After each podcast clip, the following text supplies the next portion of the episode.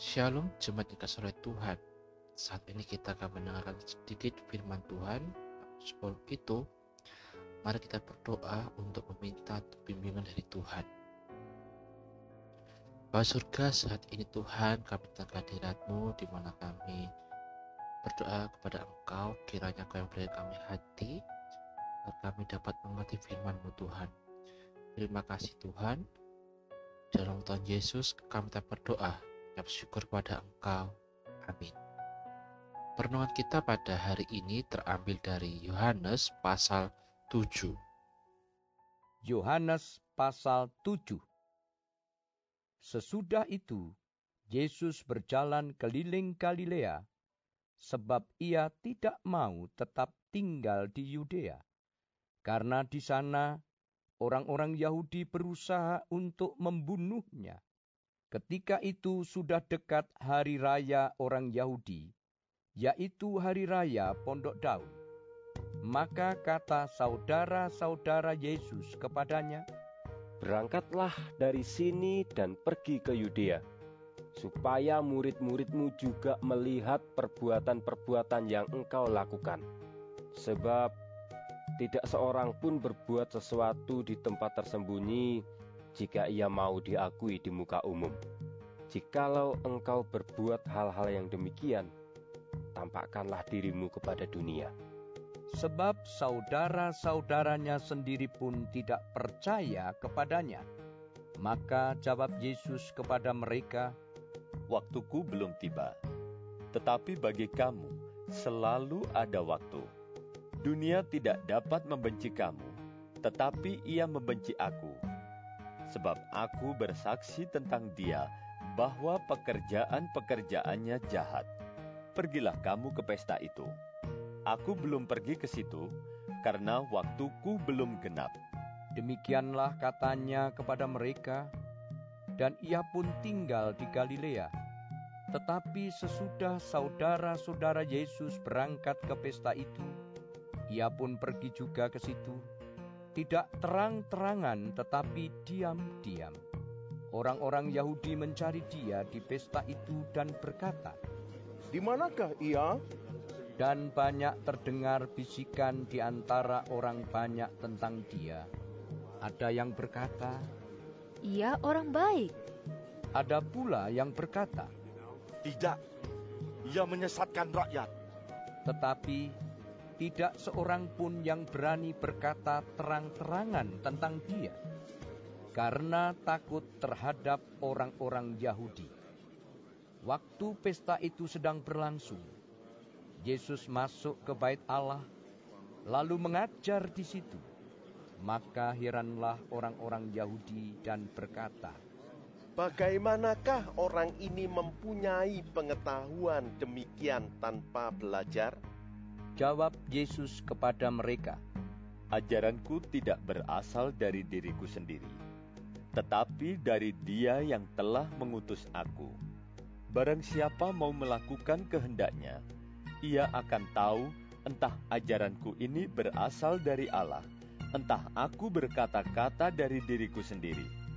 Barang siapa berkata-kata dari dirinya sendiri, ia mencari hormat bagi dirinya sendiri. Tetapi barang siapa mencari hormat bagi dia yang mengutusnya, ia benar dan tidak ada ketidakbenaran padanya. Bukankah Musa yang telah memberikan hukum Taurat kepadamu? Namun, tidak seorang pun di antara kamu yang melakukan hukum Taurat itu. Mengapa kamu berusaha membunuh aku? orang banyak itu menjawab, Engkau kerasukan setan. Siapakah yang berusaha membunuh engkau? Jawab Yesus kepada mereka, Hanya satu perbuatan yang kulakukan, dan kamu semua telah heran. Jadi, Musa menetapkan supaya kamu bersunat. Sebenarnya sunat itu tidak berasal dari Musa, tetapi dari nenek moyang kita. Dan kamu menyunat orang pada hari Sabat. Jikalau seorang menerima sunat pada hari Sabat, supaya jangan melanggar hukum Musa, mengapa kamu marah kepadaku? Karena aku menyembuhkan seluruh tubuh seorang manusia pada hari Sabat. Janganlah menghakimi menurut apa yang nampak, tetapi hakimilah dengan adil. Beberapa orang Yerusalem berkata, Bukankah dia ini yang mereka mau bunuh? Dan lihatlah, ia berbicara dengan leluasa, dan mereka tidak mengatakan apa-apa kepadanya. Mungkinkah pemimpin kita benar-benar sudah tahu bahwa ia adalah Kristus? Tetapi tentang orang ini kita tahu dari mana asalnya. Tapi bila mana Kristus datang, tidak ada seorang pun yang tahu dari mana asalnya. Waktu Yesus mengajar di bait Allah, ia berseru, Memang, aku kamu kenal dan kamu tahu dari mana asalku. Namun aku datang bukan atas kehendakku sendiri, tetapi aku diutus oleh dia yang benar yang tidak kamu kenal.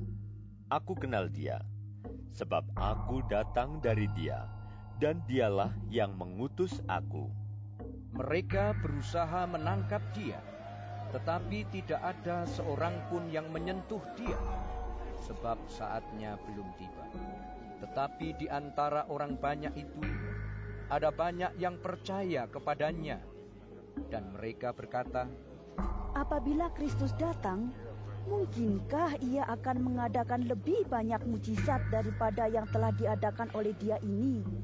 Orang-orang Farisi mendengar orang banyak membisikkan hal-hal itu mengenai dia, dan karena itu imam-imam kepala dan orang-orang Farisi menyuruh penjaga-penjaga bait Allah untuk menangkapnya.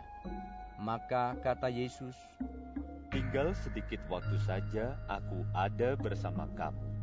Dan sesudah itu, aku akan pergi kepada dia yang telah mengutus aku. Kamu akan mencari aku, tetapi tidak akan bertemu dengan aku. Sebab kamu tidak dapat datang ke tempat di mana aku berada. orang-orang Yahudi itu berkata seorang kepada yang lain, Ke manakah ia akan pergi sehingga kita tidak dapat bertemu dengan dia? Adakah maksudnya untuk pergi kepada mereka yang tinggal di perantauan di antara orang Yunani untuk mengajar orang Yunani? Apakah maksud perkataan yang diucapkannya ini? Kamu akan mencari aku, tetapi kamu tidak akan bertemu dengan aku. Dan kamu tidak dapat datang ke tempat di mana aku berada? dan pada hari terakhir, yaitu pada puncak perayaan itu, Yesus berdiri dan berseru, Barang siapa haus, baiklah ia datang kepadaku dan minum. Barang siapa percaya kepadaku, seperti yang dikatakan oleh kitab suci, dari dalam hatinya akan mengalir aliran-aliran air hidup. Yang dimaksudkannya ialah roh yang akan diterima oleh mereka yang percaya kepadanya, sebab roh itu belum datang karena Yesus belum dimuliakan. Beberapa orang di antara orang banyak yang mendengarkan perkataan-perkataan itu berkata, Dia ini benar-benar nabi yang akan datang. Yang lain berkata, Ia ini Mesias.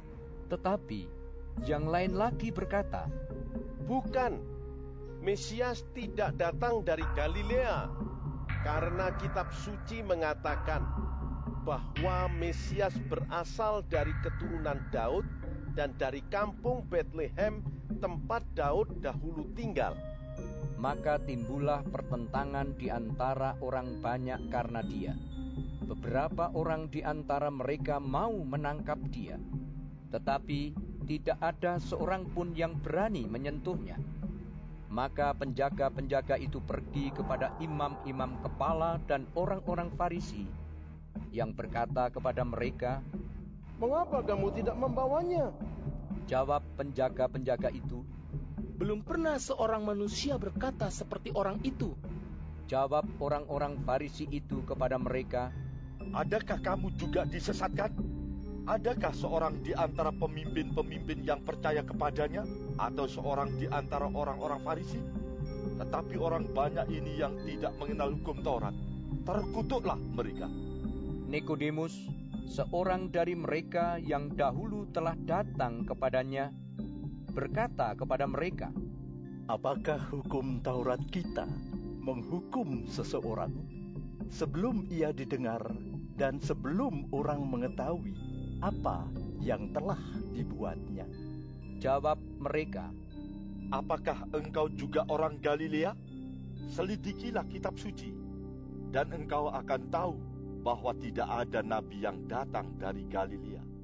Lalu mereka pulang masing-masing ke rumahnya.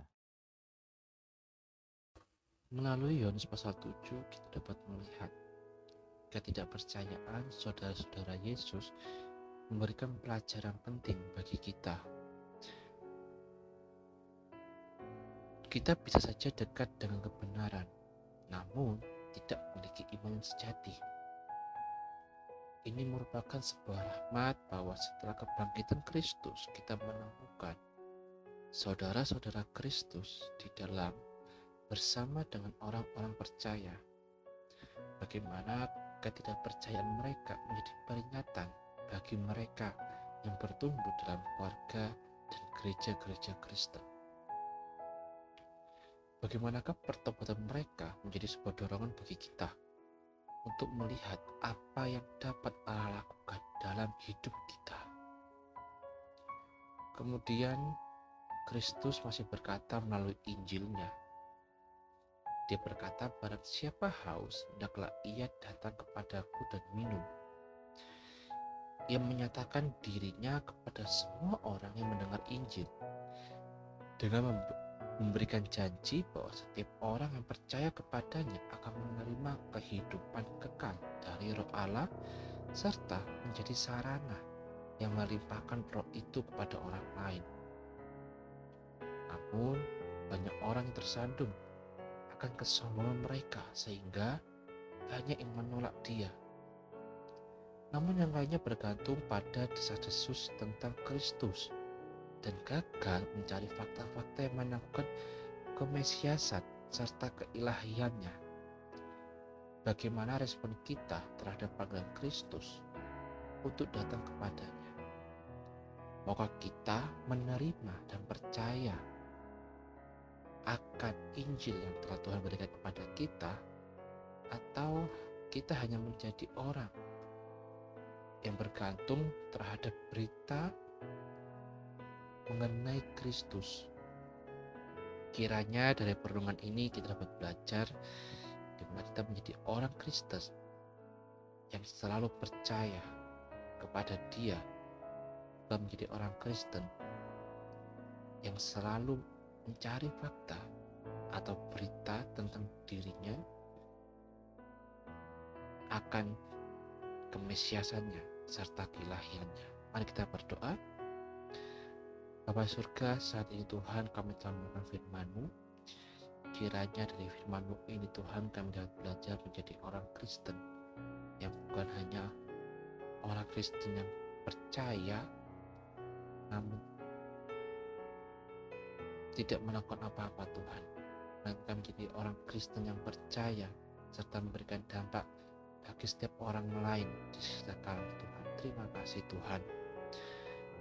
Sebentar lagi kami akan beristirahat. Kiranya Tuhan jaga istirahat kami Tuhan. Di dalam nama Yesus kami tak berdoa. Jauh syukur pada Engkau.